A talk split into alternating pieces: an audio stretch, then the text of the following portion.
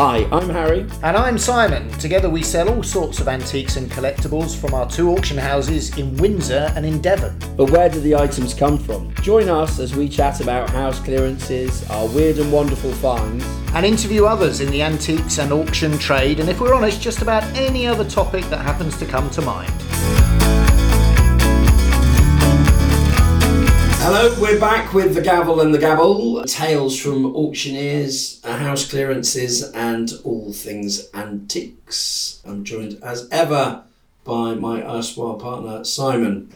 That's me. That's him. He's I'm here. As we promised you a little while ago, we were going to talk about the things that we have found. But before that, how was your week? What have you been up to in the last couple of weeks? Oh, well, we've just got off the rostrum, haven't we, today? What's today? Friday. Friday. We've had quite a successful furniture auction today. Well, was it successful? Some bits were very successful. Reasonably successful, although we did have somebody who put in an awful lot of garden items. Yes. So that was um, Challenging. interesting and challenging. All sold, but um, probably would have gone better in March. Yeah, I think that would be fair to say. However, the highlight of today's rostrum was multiple bids for a reproduction corner unit. Yes, we have made auction history, um, and we normally turn them down. I don't even know how they snuck that one into the catalogue. Um, but yes, no, it's sold. We can't I- sell them for love nor money because nobody buys a corner unit. I would have happily laid you a £50 bet, I kid you not, These that not you generous. would not have got a single bid. Not only did we get a £5 bid, which quite frankly, I nearly fell off the rostrum. We then had multiple other bids. I thought, felt like I was in a parallel universe. And we got to, I don't know, £38 for a corner unit reproduction. Simon, Simon is still reeling from this. When I was asking how your week went, it wasn't necessarily talking about the last four hours. Yeah, but that's all I can remember. Um, my week's been good, thank you. Yeah, we've had a very, very busy week. We've had some fabulous clearances. We've done a farm clearance uh, in Branscombe in Devon, which was good. And we did a charity auction because we're all about the charity. No, we get asked regularly, oh, sorry, regularly, annually, probably would be more the case, to do a charity auction in Bridport in Dorset for the Weldmar Trust. And we did that last Sunday. And that was really good fun, brilliantly arranged and put together. A highlight of my auctioneering career was lot 36, which was a wash basin stand and three plastic hubcaps for a Renault Clio. nice. That was a lot. Yeah, I did a charity auction. I don't want to hear about it, to be honest. Um, so I was lucky enough to be invited by the Red Eagle Foundation and the Kent Wish Foundation, who are charity, two charities that look after wishes for kids um, and kids who Oh, are nice. in various issues and needs and wants and um, that sort of stuff. And um, but mine was at the London Golf Club. Yeah, one of my lots was for two people for the day to play at Wentworth Golf Club with the pro. Yeah, but you didn't have the base of a wash I didn't included in that were no hubcaps. and also it, the important bit three of Three of three hubcaps for a Renault Clio. yeah. Now, I took the mick mercilessly out of this appalling lot, despite the fact that it was for charity. And at the end of it, a guy came up to me with his mobile phone and said, I think you're missing a trick here, Mr. Auctioneer, because this is what they do with these hubcaps. And he held his phone up to me, and people have got the um, chrome hubcaps and they sculptured them into swans and that.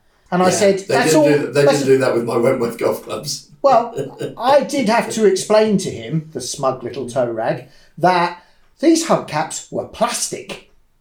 Ah. Not quite the same, therefore, is it?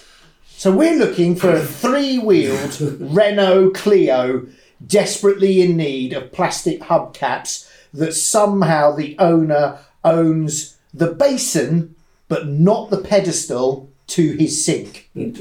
I did sell it, by the way. Well, I mean, I had no doubt. I had the Mickey taken out of me because in a room full of people who worked in construction, so a lot of very fit and healthy people who had all just played golf, So we're all, you know, sort of, you know. You didn't play around then. I didn't play around because even even though they had lots of golf buggies, it was not really that was it's not my thing. Um, that there were lots of sporty fitness type lots, and then there was one uh, lot which was dinner at a Gordon Ramsay restaurant. And I was heckled to the fact where, well, we're now talking in this in the auctioneer's wheelhouse or something of that nature. Oh, this you might be bidding on this, then will you, or something like that. At which point I went, yeah, actually, yeah. Definitely. for dinner for four, Gordon Ramsay. Um, so that yeah, no. So um, we, we, we well, we both Did you did you sell all your lots? Uh, I suspect that this is going because you had nearly hundred and I had only Yes. fourteen. Or But you, but to be fair, you made more money.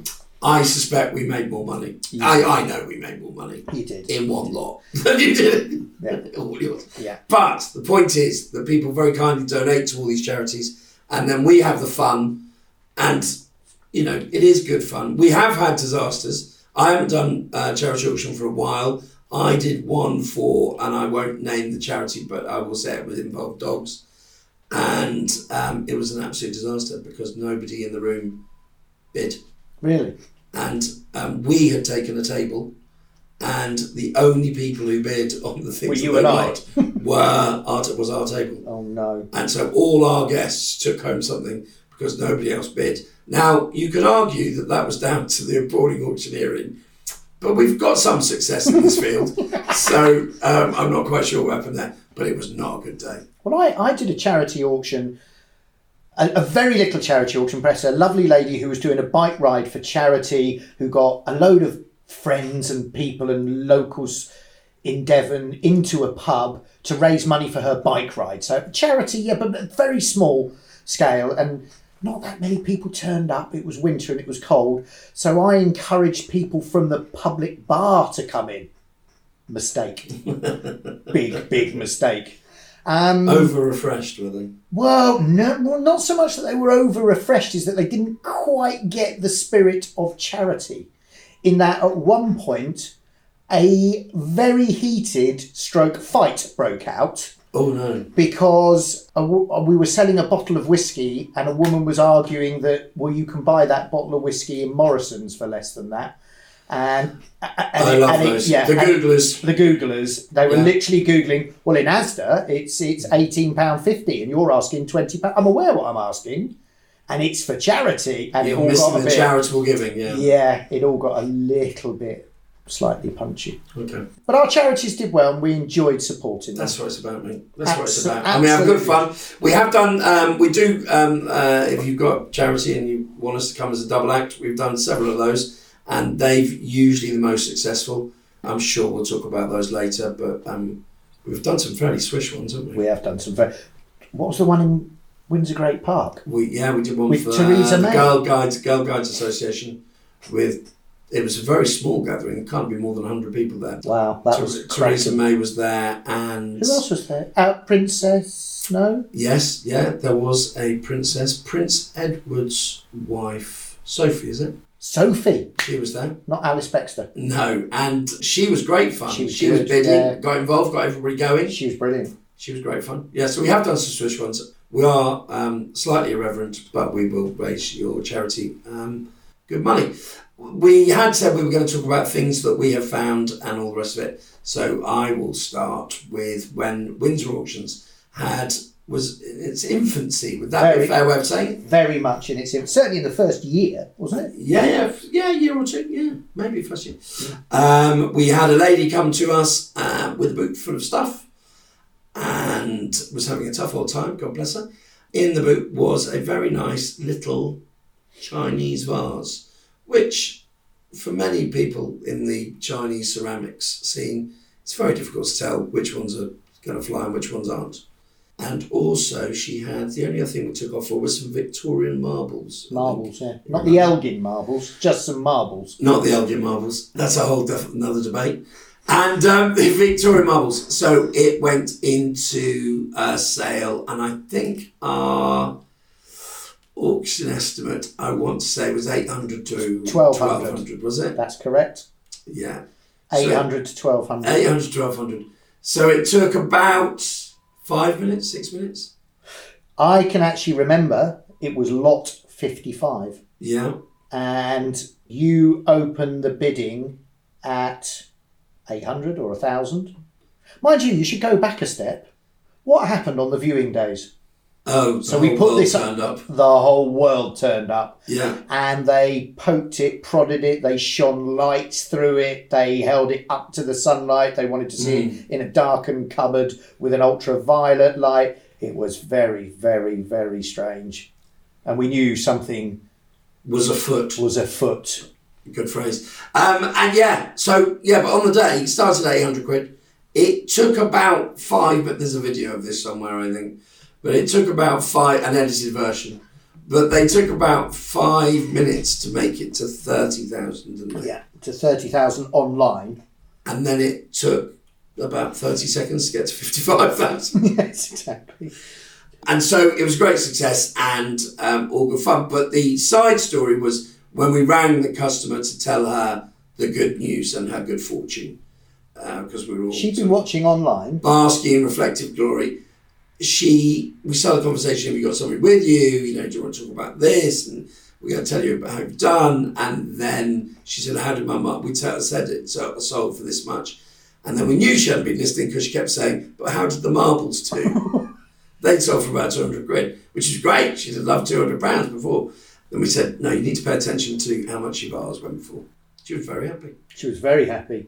Not quite as happy as our wives were, who were sat in the office, because the vase actually sold to a gentleman in the room, bizarrely, who came from London, outbid the internet, outbid another fellow in the room up to whatever it was, 58,000, and then literally got up, walked into the office, and gave a debit card to the girls.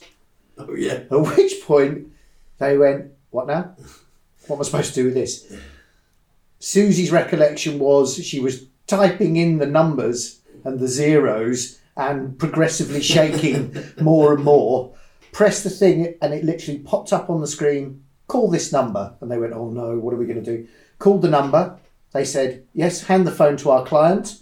He gave some coded message. The peacock is on the watchtower or something. I don't know. And the next thing, the little machine went zzz, zzz, and that was that. And he picked up his vase and walked out, which was really quite bizarre. And when you haven't been selling items of that value it, uh, initially, it is quite an eye opener. well, that was our All first That was our first big sale. first big sale. And actually, it And was subsequently, it, it does help because you can then go from strength to strength after that. what was funny is though that was lot 55 and we were very new to the business and we were very new to auctioneering and bless them our faithful audience auction audience auction public gave us a big round of applause and there were audible gasps the thing is we then had to go to lot 56 which was two framed prints for a fiver Yeah, absolutely. Oh, God, yeah. and carry on for another 700 lots thinking what just happened there did that really Yeah, and then you can't really chat about it because No, you got no. to. Yeah, I do remember that. That's always the fun bit about auctioneering when you've got the when you have a success and you're on the rostrum. You've then got usually another hundred or hundred or two hundred lots immediately afterwards. Um, so you- the two of us uh, auctioneer simultaneously together, um, which everybody laughs at. I mean, I say I get lonely up there, but it does seem to work for us. it does Yeah, it's just good fun. But um, yeah, but Lyme Bay, you've had uh, We've had some some nice. We had a painting by an Iranian art. Now this wasn't quite so unexpected because weirdly, down in Sleepy Devon, we ended up with a client who was a shipping heiress who had retired to Devon. Who got to we got to no know finer place to retire. to. exactly exactly. It's not where you'd expect to find a shipping heiress. No, that is true. I have to I mean, I don't know where they congregate. I don't know any shipping heiresses I, myself. well, I just know the one. Lovely lady, not to be messed with. Quite forceful, quite direct. And she gave us this painting and said, You sell that, it needs to make 20,000 plus. We went, oh, crikey, okay. It's by an Iranian artist, by Yektai. And I said, um, obviously, we won't use names. Does it, does it need a bit of a clean? And she went, Yes, yes, yes, yes, it does. It was hung in our apartment in Lisbon, and the kids decided to have a fight with coffee cups and threw coffee all over it. So that's what these marks are. They're coffee stains. I gave them a right telling off.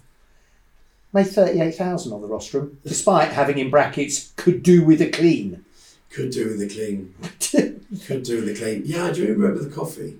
It was an interesting picture as well, wasn't it? Yeah. What about the Corot as well? I like the backstory of the Corot. I like the fact that we had to have the Corot Authenticated. authenticated in Paris. Who did we strap it to? So we had a gentleman called John, John. who worked for Windsor. I want to say he owns a sandwich bar in Sandwich. And actually, I think that is actually the case. Um, so he worked for us, and He was um, the safest pair of hands we had. he was the safest pair of hands. We'd known him a long time. And so we wrapped our Coro, put it in his backpack, and he went on the Eurostar. He went on the Eurostar to Paris, Yeah. where we got in touch with a lady who flew in from New York, Yeah. who had the big book of Corots, and spent literally four minutes and went, looked at the painting, looked at her I hasten went, to add, she may have spent four minutes for a fee. for a fee, a quite sizable fee, I might add. And she went, Yep, yep, that's the one. Oh, okay. Uh, wrote us a little letter, gave it to John. He got straight back on the Eurostar, brought it straight back, put it in the safe. What did that make? 60,000? A lot of money. A lot of money. A lot of money. Yeah. But yeah, but we had to go to some length. But it was interesting. So those are the lengths we'll go to. In fact, in the last 10 days, I've driven to Birmingham to see an expert in emeralds to have a ring authenticated. Those are the straight lengths that auction houses go to to yeah. verify and check and all sorts of things, the items that we've got. But I have to say that both of us were too lazy to go to Paris, which is slightly worrying, really, because we could have made a day of it. But Yeah, um, but you are, if I'd have gone, or you and I had gone, we'd have got it authenticated, we'd have got the letter, found and then found a restaurant and lots of wine. Chances of you, I, the painting, and the piece of paper making it back to Blighty were slim. John, much better choice. Much better choice. John, straight there, job done, straight back on the train, straight back. Not even sure he paused for water No. or a sandwich, bless him. Because that's the kind of guy he is. So that's why we sent him. But then we have to go to those lengths because of the, you know, the fake industry is massive, isn't it? And we do Yes. come across it a lot. Watches, yeah, sadly. handbags. Handbags and watches, which people will realise are sort of they're the most profligate. However, there were an awful lot of imported Whitefriars glass. So Whitefriars glass from the 50s and 60s. It goes in and out of fashion, but it's collectible. Um, and they were brought over in shipping containers, weren't they? Yeah, Um, yeah. I believe from China. Um, heavily faked in the uh, peak times. And um, yeah, so we have to be on our mettle. And it's easy to it is easy to make a mistake. Even only a few years ago, do you remember the Chanel handbag? Which one? Do you remember the Chanel handbag down in Lyme? So we had a Chanel handbag in, and we were we had a good look at it, and we know that they're heavily faked, and we put it up. And, yes, I do. I'm yeah. beginning to remember this now. And you know what? A really nice lady phoned up and said, "Do you think?" it-" We said, "Oh, oh, oh, it's very, very good quality." So we're hoping it is. She said, "Well, I'll tell you what. I'll let you into a secret. If you go, go and get the bag.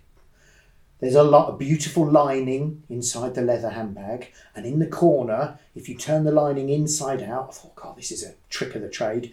There's a little velvet, like grey, tiny, tiny stub of material, and on it there'll be a number. And if there's a number on it, that's the serial number, you've got a good one. And I thought, oh, there's no way. Got it to, there's the little tag, there's the number on it. Oh, happy days. You know, it's actually worth four, five thousand pounds. So we put it up there. On the morning of the auction, do you remember? We got a phone call Yes, I do remember this. It's all coming back to me. From to be the- fair, I'm not very good at remembering. from the uh, brand ambassador of Chanel, she was properly cross, saying, That's a fake. Take it down. If you sell it, we will use all our might to sue you to within an inch of your little lives. And we said, Well, how did I you mean, to be fair, there's quite a lot of me. Well, she seemed cross. She seemed very cross. Turned out that despite all our hard work to, well, I say hard work, all our attempts to authenticate and to find the little tab and to write the serial number and to update the records, and our lovely customer who helped us, she said, Well, if you'd gone a few steps further, you'll know that that's the number that the fakers use. There are thousands of that number.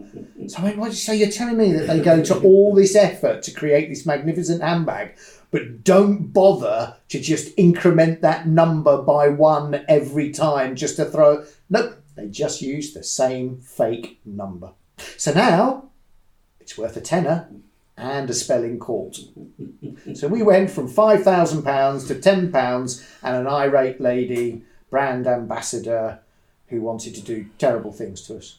It's not fair, is it? It's not fair. It's not fair. There are so there are highs and lows. We just want to temper that. yeah, But that it's, is it's not all fifty-eight thousand pounds paintings. Far, far from it. and it's not helped by the fact that people um, try and trip you up. They're naughty. Naughty. They're naughty. People are naughty. Yeah, I think other people refer, refer to it as criminal. Fraudsters.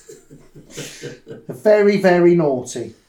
Yeah, it is tricky. So as you build your business, um, you surround yourself with more and more experts and more and more people and gemologists and ceramicists and all sorts of stuff, It's- yeah, it's amazing the amount of which that you is what you need to do in order to, and specialists. But even they, by their own admission, will tell you that they get caught out. Absolutely. Yeah, we had one.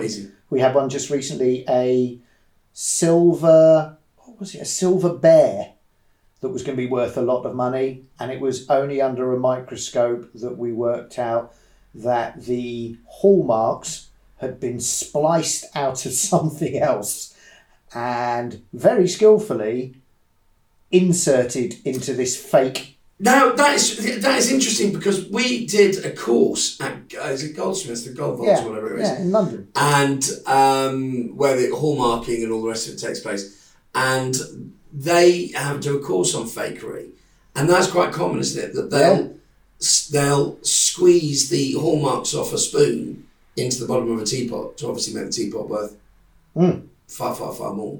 Mm. Oh, it's miserable. And who's got the time? Apparently they do. They do. Why don't you go and find the real thing? There's obviously No. not enough of it. There's not enough of it. Yeah. Not easy, is it?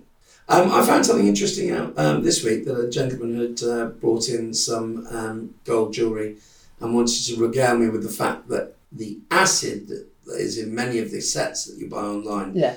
on 18 karat gold tests the same for 18 karat gold as it does on stainless steel. And he was in possession of a stainless steel necklace, it turned out. Oh no. Yeah, because he'd taken it to have it properly analysed, not using acid, using a very expensive machine that very few people can afford. And uh, yeah, and it was stainless steel. With gold Yeah, plate. you know, I, I'm being slightly off colour here, but you know that Friends episode when they, they the characters are discussing the fact that condoms are 94% effective and 6% of the time they're not. This man is in his 60s, he's about 65, 66, and was telling the story. And it, the first time he'd ever heard it, he'd been dealing in gold and silver his entire life. And so he got to this great age, he just was like, his mouth was just opening and closing and not saying very much. He said, Can you believe that, Harry? It tests exactly the same way. So you think you're getting gold, but you've actually got a stainless Wow. steel. He thought it was white gold. Very funny. Um, whether that's true or not. Fortunately, he wasn't giving me the necklace to, to Fortunately. Because that could have been an absolute, absolute disaster. What have you got coming up over the next few months to sell that's going to be exciting, do you think? Exciting. If we're able, if we bring to market the emerald ring, that's a very exciting thing. How big, how big's that? Twenty odd thousand pounds. Nice. 3.6 carats made by a really lovely maker. We've got some fun things coming up. Well, our clearance team aren't talking to me because this will make you laugh. I went, we went to a house recently to collect 100 clocks. They love those. And these clocks are all quite similar. So a few slate clocks, but an awful lot of Napoleon Hats. hats. so we're going to flood the market. This was a legacy left by somebody who sadly passed away. But when they got there, they'd found some more clocks. And there were 250 clocks. Oh, great. So in our warehouse, we have 180 boxes, packing crates full of clocks. So we're having a clock auction. I think you're having a clock sale. We're having a clock auction. Make sure you spell that right. uh, which is uh, yeah, that should be quite fun. Um, and there were some nice ones. There were some Chinese clocks in there and all sorts of bits and pieces. But generally speaking, it was a um, some good looking, but not hugely hugely valuable.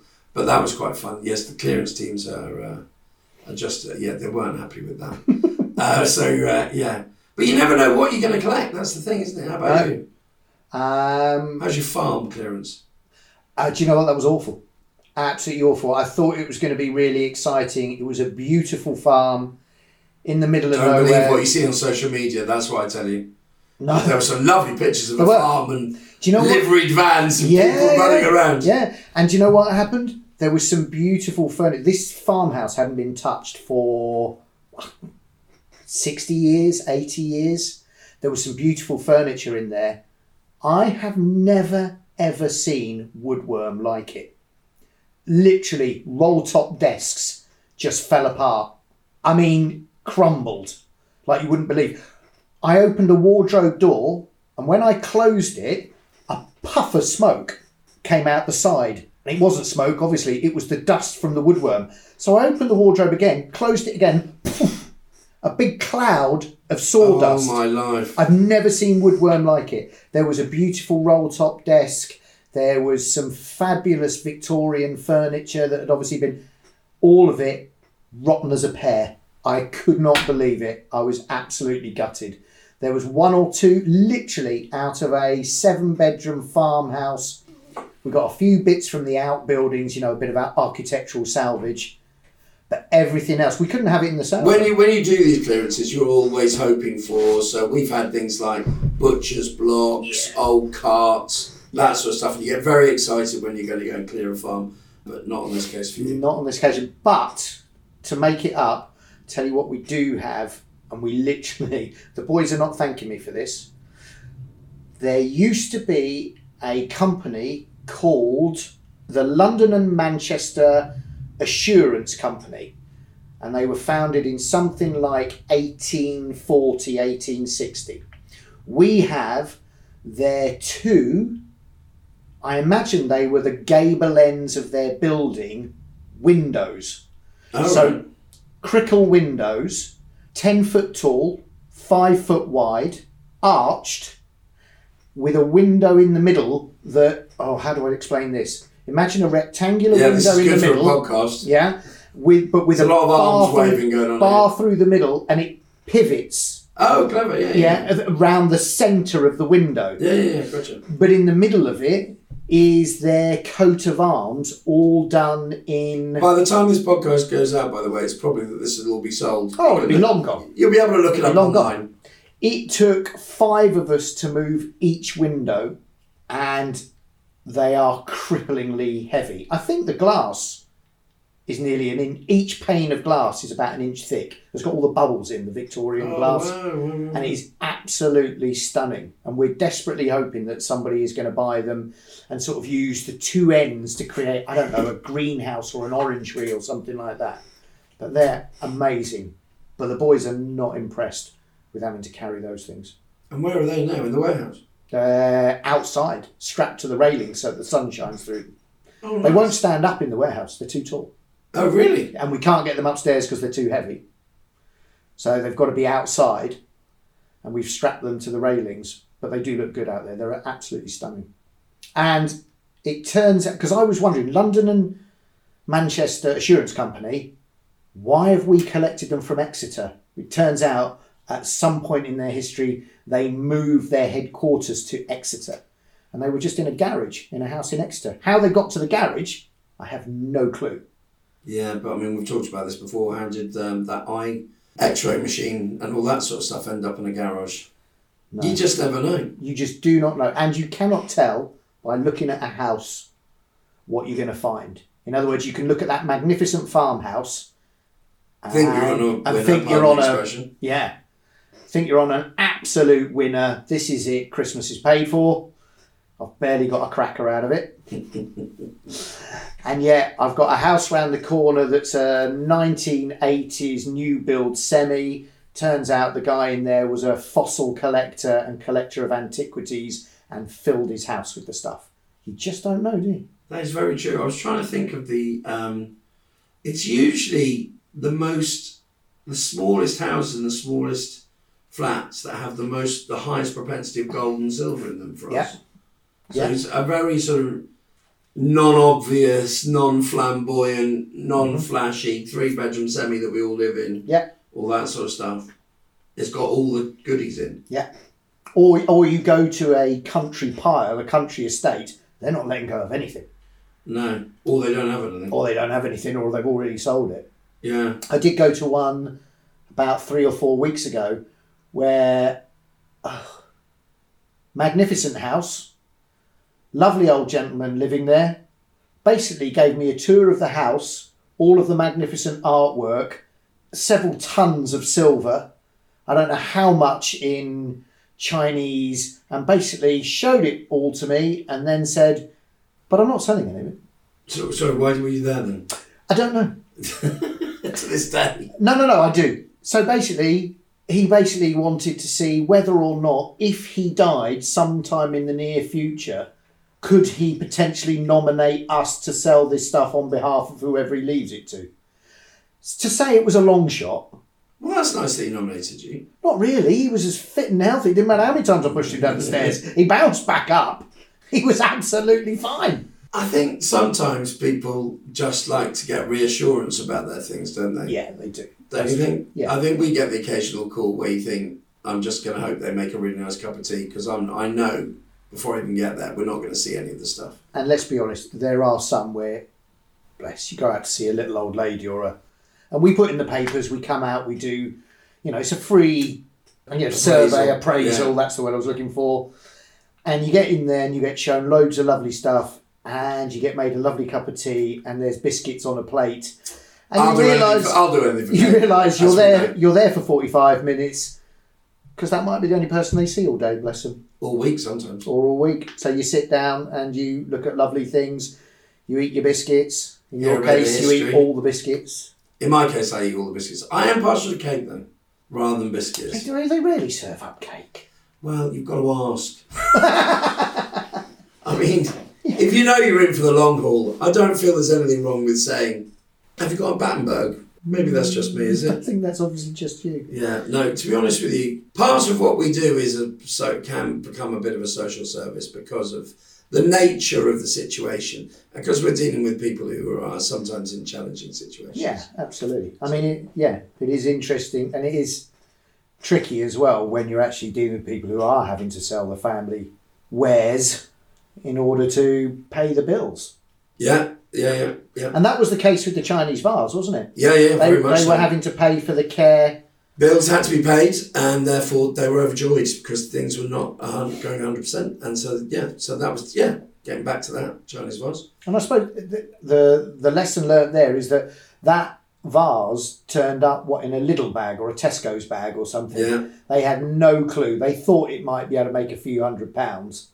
People often underestimate what they actually do have, particularly if it's come down the line. Particularly, it may not be something you like. It may not be something you're interested in. It may be something you think is absolutely awful. Mm. You know, some of the some of the pottery that we sold was totally out of fashion. well we had that bronze the other day didn't we The um the yes, bronze that's a lovely lady downsizing um, we've sold a few things for her in the past and she went to a tombola or a raffle or something she bought a 50p ticket supporting her local church hall and there was a bronze well they didn't know it was a bronze figure but a figure metal figure and that she bought for 50p because her ticket was it the in. Tibetan one? No, this is the uh, sort of the more green one, not the Buddha.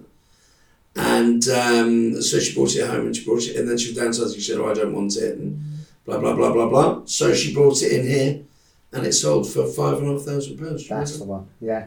And then there was the lady with the headrest Yeah, you had a headrest in Seaton. Yeah. I, I find this story a bit difficult actually because it doesn't necessarily have a. So she had fallen on hard times, brought us a big bag of stuff, and in there there was basically it's almost like an. It's not an H shape, is it? Anyway, it's a it's a carved wooden tribal It's a, headrest. yeah, it's, it's age shaped insofar as it's got a, it's got a yeah, Kind- H-shaped, kind yeah. of. kind of, yeah, Kind of. Anyway, with a lid. to a lot of people, it just looks like a piece of carved Wood. wood. That's it. We kind of we knew what it was. The thing about it was how much did it make? I mean, it wasn't vast money. It made eighteen hundred pounds, nineteen hundred pounds. I, I- I tell you what, if somebody comes up to me and gives me eighteen hundred pounds, I that. I refer to that as vast money. Yeah, no, I agree with you. I agree I'm very you. happy with eighteen hundred. Particularly because if you remember, we put the gavel down after a bit of gabble. See what I did there? Yeah, And at eighteen hundred pounds, at the end of the auction, we closed the auction off, said goodbye to everybody, and there was a lady walking towards us in floods of tears. Do you remember? And it was her. It was her, and we went, "Oh my god, this doesn't look good. I think we've upset someone." And she was over the moon, and that was when she told us we were still sat on the rostrum. That was when she told us, "I bought this in a local town at the local charity shop for a pound." that's right. Yes. Now, that charity shop, I feel slightly bad for in that they kind of missed out. That said, from the point of view of this lady who was struggling, bless her, it's still kind of did its charitable good thing, this item. But yeah, Yeah, it worked magic for her. yeah, she paid a pound for it. That was a bit. She Yeah, did well. yeah that is. There, there are tales like well, well, there's two, aren't there? There's the lady with the fifty p Yeah, uh, raffle ticket and your lady with the pound. Never happened to me. No, haven't been to a car boot and tripped over a eighteen karat gold watch or a, no, a incredibly rare piece of troika or no, whatever it might be. No, no, no, no, no. No. Been to a car boot And and, you- just wondered why. And you'd think we might know what we were looking for, wouldn't you? Would you say we'd have a far better chance than many? Obviously, not uh, not not as much as uh, uh, those people. Yeah, it's like picking a horse by its colours rather than its Yeah. form. But, But isn't that- well. There is a auctioneering is a bit of a gambler's game, isn't it? Each month we've got to make a sizable amount of money to keep auction houses running, and we pick our five hundred lots, and we pray for a bit of a lucky roll of the dice on one or two. Wouldn't you agree? Yeah, you're always hoping you've got a sleeper or something that's just come back into fashion or whatever it might be, hidden away in there. Or just something that two crazy people want. I mean, to be fair, I think all auctioneers would agree that they're very fa- they're very uh, big fans of two crazy people going after the same item. That's what we're all after. Right. Well, if you're after more tales of crazy people and uh, more bits and pieces and the inane ramblings of two auctioneers, uh, no doubt we will be back with uh, another episode uh, in Is that it? seven to ten days. It's another forty minutes done, mate. Blimey. Flies by, doesn't it? Flies by. Flies by. It's a lot of gamble. Shall we go and get some dinner? let's get something to eat. Excellent.